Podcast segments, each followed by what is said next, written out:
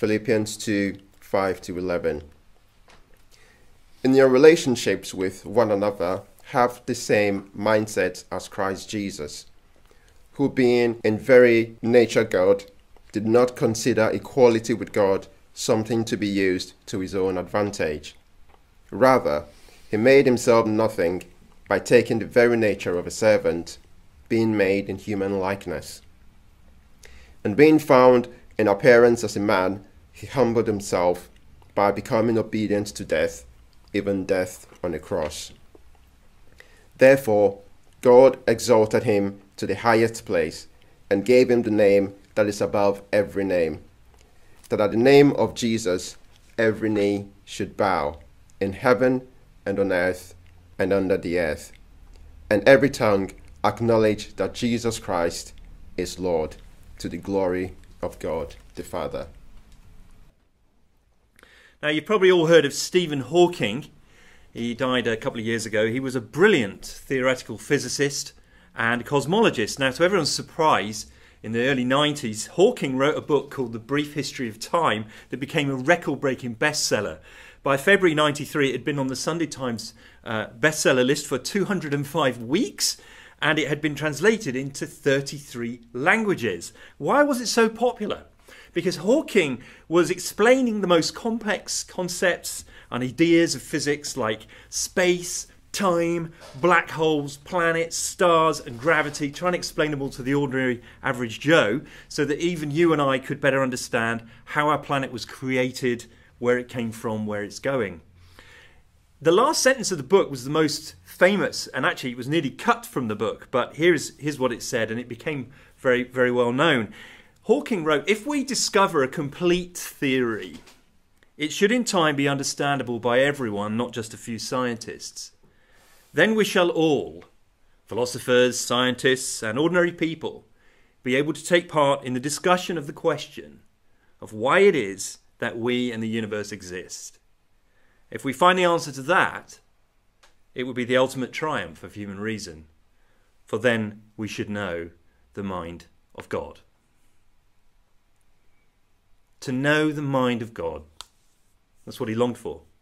What a thought that is to think about the vastness of the cosmos that we inhabit. We're only just beginning to understand that, aren't we? How vast the universe is, and its expanding, and its greatness, and its glory. Even our own world is overwhelming to us. To think that the being who created all of that and sustains all of it from moment to moment, to think that we could understand the mind of God, we who were born yesterday, alive today, and die tomorrow but, friends, what we find here in Philippians chapter 2 is that we actually do know the mind of God because God has revealed it to us. This passage that Namdi just read is an absolutely extraordinary thing. It gives us insight into the mind of Jesus Christ Himself, the Son of God. It unfolds his life, his death, his resurrection, his ascension, very briefly and in some incredibly profound ways. Look at verse 5, though. It says, um, Have the same mindset in your relationships with one another, have the same mindset as Christ Jesus. A more literal translation would be this Have this attitude among yourselves, which was in Christ Jesus. In other words, have the mindset, the attitude of Jesus. That's the point here. This passage doesn't stand alone.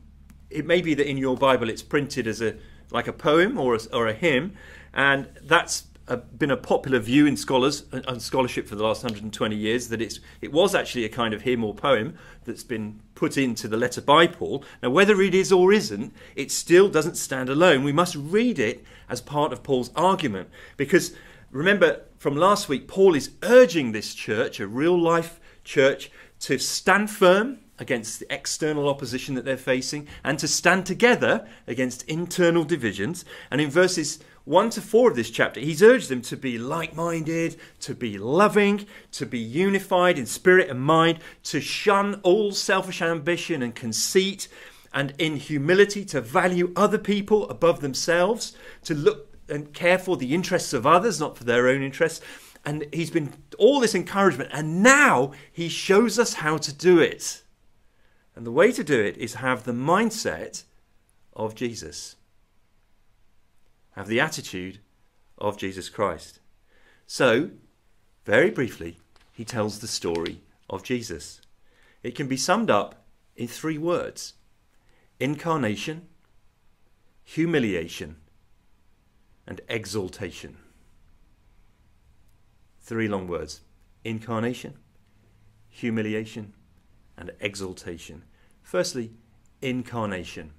The word means in the flesh, embodied in flesh, incarnate. Now, that word doesn't occur in the passage that we just read, but it is a really good summary word of what the passage teaches and has been regarded as, as such but for hundreds of years. Christians have felt this is one of the great passages on the incarnation of Jesus, that God became man. Look at verse 6. It says some absolutely remarkable things. Verse 6 says, Who, being in very nature God, did not consider equality with God something to be used to his own advantage. Jesus was in very nature God. It was the essence of who he was that Jesus was God. And if we have any doubt about what that means, we do understand the next phrase. He had equality with God. He was equal with God in every way. He shared all the things about God that make God God. Jesus had them. God never had a beginning, neither did Jesus. God will never end, neither will Jesus. God rules the entire universe, Jesus does. God created the world, Jesus created the world. Jesus had equality with God. This is very nature.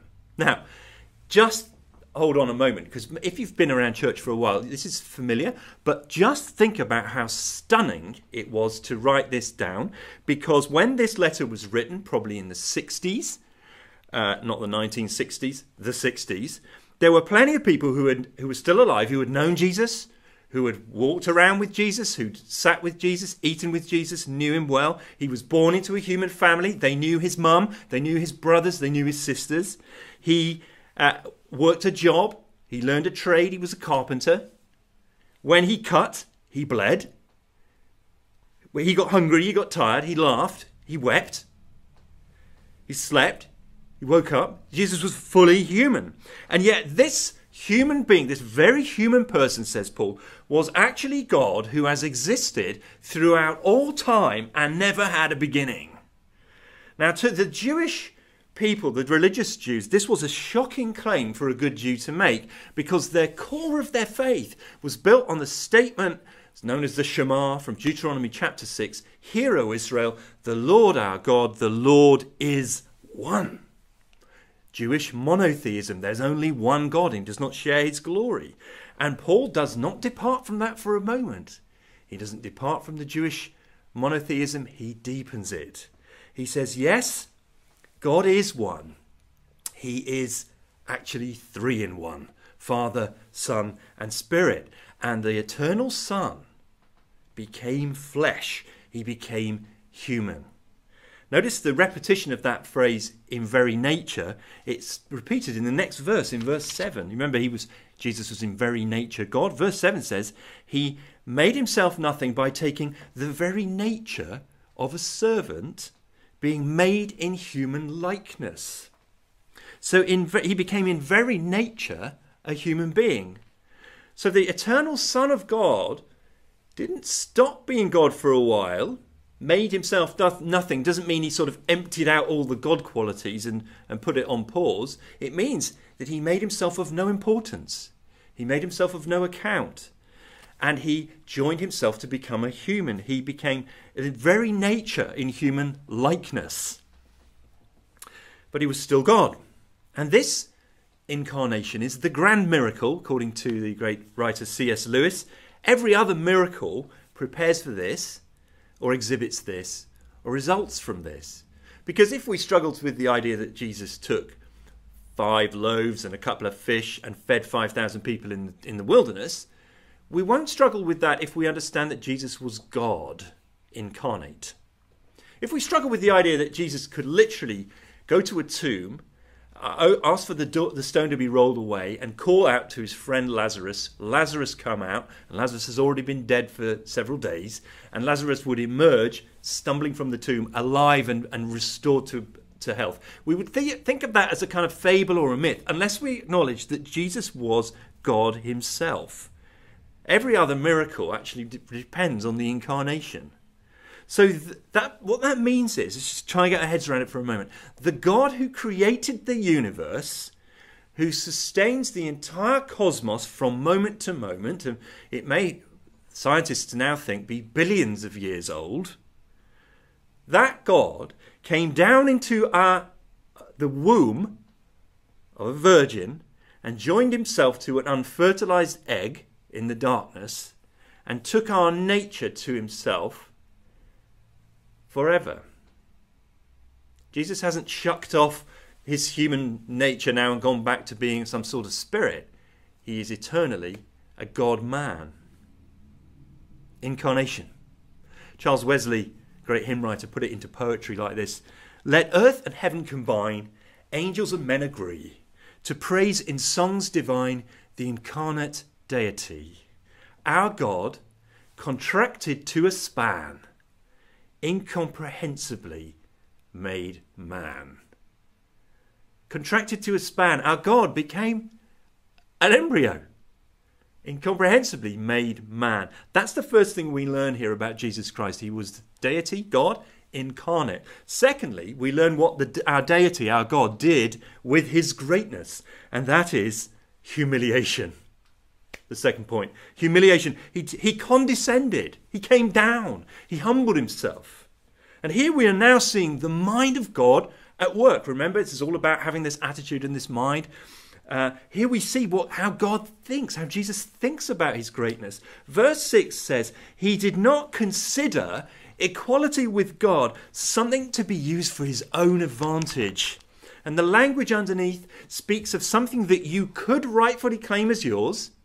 You have, your, you have rights to it, but you could use it for your own advantage, but you choose not to. Jesus chose not to use his equality with God for his own advantage, to serve himself. What did he do instead? Verse 7 He took the very nature of a slave. And you're saying, it, it doesn't say slave in my Bible, it says servant. Well, slave is a better translation here. Because a servant in our culture is someone who has a paid job, they, they work hours and they go home, and they have human rights. Whereas a slave in the ancient world wasn't paid, didn't get to quit or go home, and they lacked what we would regard as basic human rights. It says here that Jesus, God incarnate, became a slave, the lowest rung of society. The Creator took on our full humanity, but having done it, he went further. He humbled himself to become a slave. But listen what it says next in verse 8. He went even further. He humbled himself by becoming obedient to death, even death on a cross. And here we're plumbing depths that are absolutely extraordinary if we know anything about the ancient world of that time. This was Jesus' humiliation because the cross was uh, an unspeakably cruel torture instrument that the Romans reserved for the worst criminals, the scum of society. It was very, very rare for a Roman citizen to be executed using the cross. It would be reserved for only the worst traitors, the treasons against the state, and usually it was slaves and uh, outlaws who would be crucified. It was a terrible, terrible way to die, not just because of the torment that people went through on the cross, but because it utterly exposed them to shame and disgrace and ended their name. That was Jesus' humiliation. Not just to come down from God to being a man, but to become the lowest rung of society. Jesus was homeless for several years, and then to be crucified, to be obedient to death on a cross. That was what Jesus considered it was worthwhile for him to do with his greatness. That's the mind of Christ.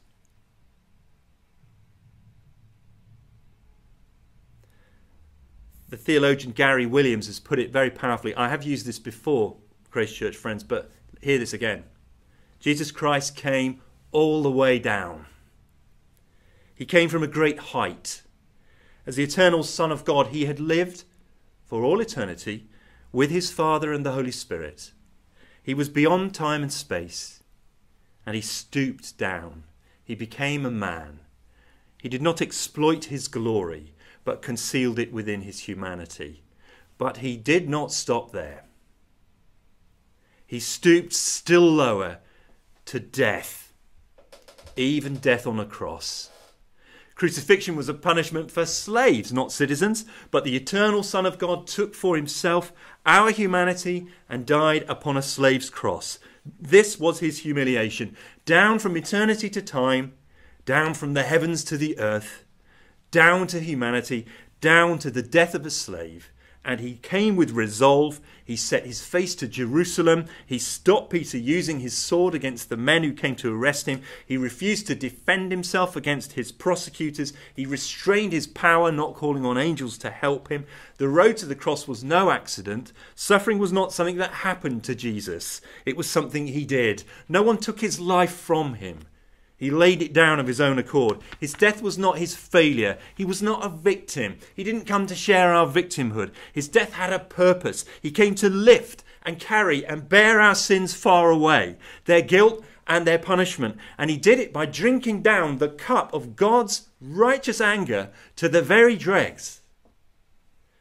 Ponder this amazing thing with me that the one who was had equality with God was humiliated to such an extent because his equality with God led him to view his status not as a matter of privilege, but as something that he could give away unselfishly. If you look at the incarnate Son of God dying on the cross, think this thought. This is the true meaning of who God is. Our God is the God of self giving love. And just think about that for a moment. I've been a Christian for many years. I've only seen this clearly this week. You know, when God created the universe and the world and then human beings and we fell and Jesus eventually comes to save us, it's not as if Jesus is somehow plan B and he just has to sort of embarrassingly stop being God for a while, sort out the humans and then get back on with the job. This is actually the essence of who God is, is that in his heart God is self giving love. You look at the cross and you see the true meaning of God, his mind. Extraordinary. Incarnation, humiliation. And then, thirdly, finally, exaltation, because it doesn't end there, as you, we read.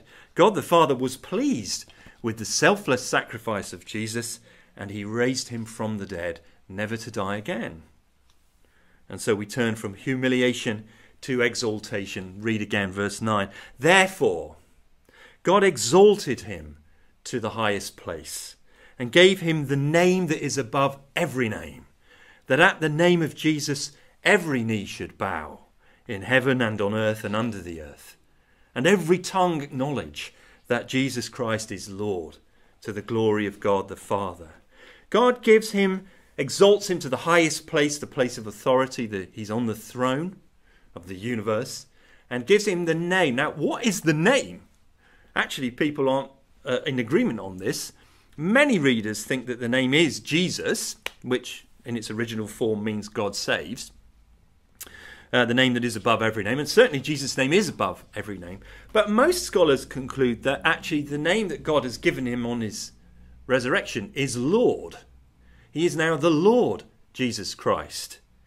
Uh, because that word Lord is added in verse 11. Jesus Christ is Lord. They will, everyone will acknowledge that. And every knee, and it says, you know, above the earth, on the earth, under the earth, to, to emphasize the, the, the universality of this, everyone will acknowledge that Jesus is Lord and bow before him. Now, this is, this is both joyful and somber at the same time. Because if you are a Christian believer, someone who has bet their life on following Jesus, whatever happens to you in life, whatever happens to you, you know that one day Jesus Christ will raise you from the dead and you will bow before him as a glad and willing brother or sister, a son or daughter of the Lord, and you'll hear his voice saying, Come home. Welcome home, good and faithful servant. You will bow the knee with willing gladness. It's a wonderful promise. But it's also somber because the other, other knees will bow who didn't bow to him in their lifetime. They opposed his rule, they ignored him, they neglected him, they despised him. And they will bow too, but with deep sorrow and bitter regret, because it will be too late to change course at that point, and they will be consigned to a lost eternity, shut away from the source of life and goodness and beauty and joy. The Bible describes it as a place called hell. We will all bow the knee to Jesus when he returns, and some will do it gladly. Friends, are you ready to hear that name on that day? I speak to people who I'm guessing are at least interested in the Christian faith. You wouldn't be watching a sermon on Sunday morning if you weren't. And I know I speak to many who uh, are following Jesus or the children of those who follow Jesus. Let me ask you, are you ready to hear that name on bow the knee on that day? Does Jesus have your whole heart, or are you still on the fence? Now, this exaltation that Jesus gets here isn't some kind of payday that Jesus gets because he humbled himself for a while, that he only humbled himself in order to earn some favor with God. God is the one that does all this for Jesus because God is delighted with him. Remember when God spoke in the in the, the earthly ministry of Jesus, he said, "This is my son, my beloved son, with whom I am well pleased. Listen to him." It's the favor of God that raises Jesus to the highest place and it leads ultimately to the glory of God the Father. Jesus, even here, gives the glory back to the Father. So here we've had, in a breathtaking few minutes, the incarnation, the humiliation, and the exaltation of Jesus. Now remember, just remember again, this incredible passage is in a letter written to a very ordinary local church just like ours, to very ordinary local people just like us who are trying to get through life and deal with stuff. And on top of it, they've got loads of opposition because they're Christians. And on top of that, they've got to deal with other Christians in the churches they don't get on with. There are tensions and relationship issues in their church community. And Paul here is showing us how we can have the mindset to live life like verse 1 to 4. Remember that? Being like minded, loving, uh, one in spirit, united, not doing things out of selfish ambition, conceited, humbling ourselves, seeing others as more important, all those community values. He's now showing us how to do that, how to live like that. And the answer is to imitate Jesus Christ and to meditate on Jesus Christ. It's actually very simple, but you could spend the rest of your life doing it and we should, to imitate Jesus Christ and to meditate on Jesus Christ. And this can be applied to every single area of our lives, can't it? Every single area of our lives. I was thinking about how on earth can I finish this sermon because it applies to everything. How do we apply it? Paul doesn't apply it, he just gives us the principles. And I think what we need to learn to do as believers uh, in our own personal walk with Jesus, but also especially in the horizontal world of relationships with one another, is to apply Jesus' incarnation, humiliation, and exaltation to the way we live and let it transform us. Let me just think about a couple of areas with you as I close. One important area in our, our culture is speech. How we use our words. Now, the Bible teaches us that words are very important. Words have the power of life and death, and those who love them will eat their fruit, says the Proverbs. Uh, words can can have the power of life. They can, you know, encourage somebody and give them good cheer, or they can have the power of death. They can just crush somebody or bring them low or discourage them or, or hurt them, wound them deeply. Word, just words can do that. Either of those things, life and death. And I would say, let's think about how we use our words in light of Jesus' incarnation, humiliation, exaltation. So if I, by the power of my words, could use them for my own advantage, what would that look like? it would mean uh, speaking. It could mean speaking a lot about myself or using my words to, to make me look good in front of other people. It could be using my humour to put other people down, which makes me look smart and clever. Use of overuse of sarcasm, things like that.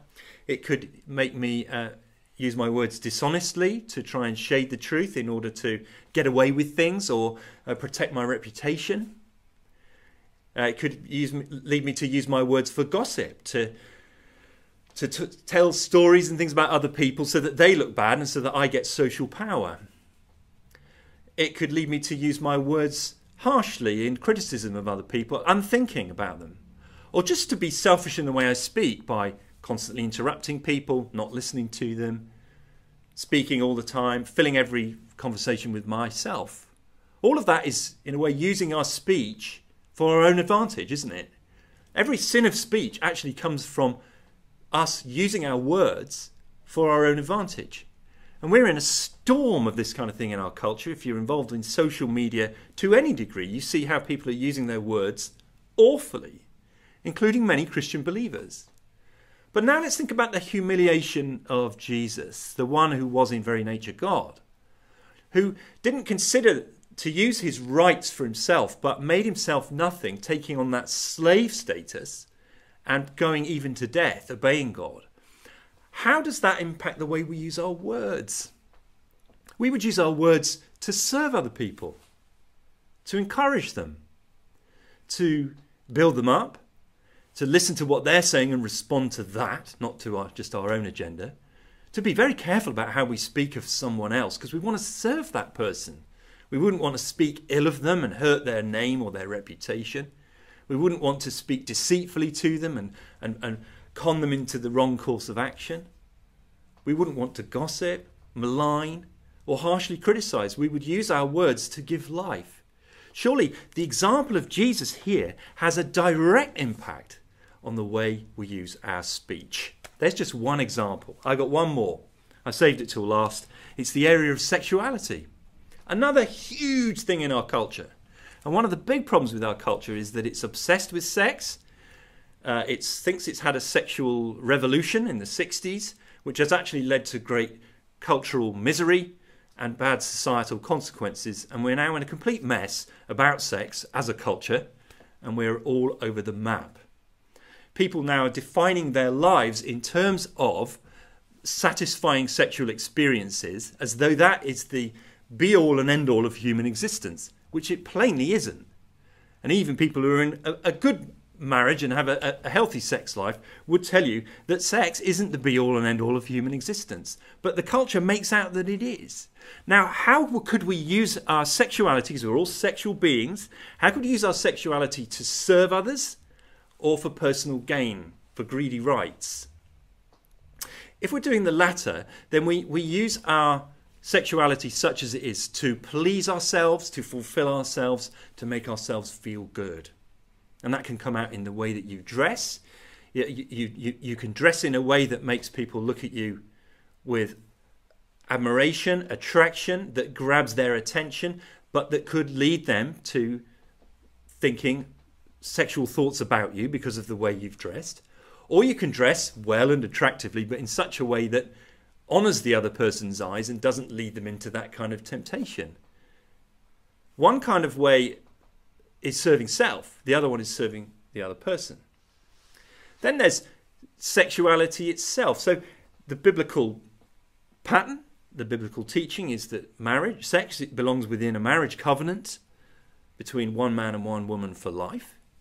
And that in that context, sex is given as a joyful gift to enhance their union and to help uh, society and to uh, bear children.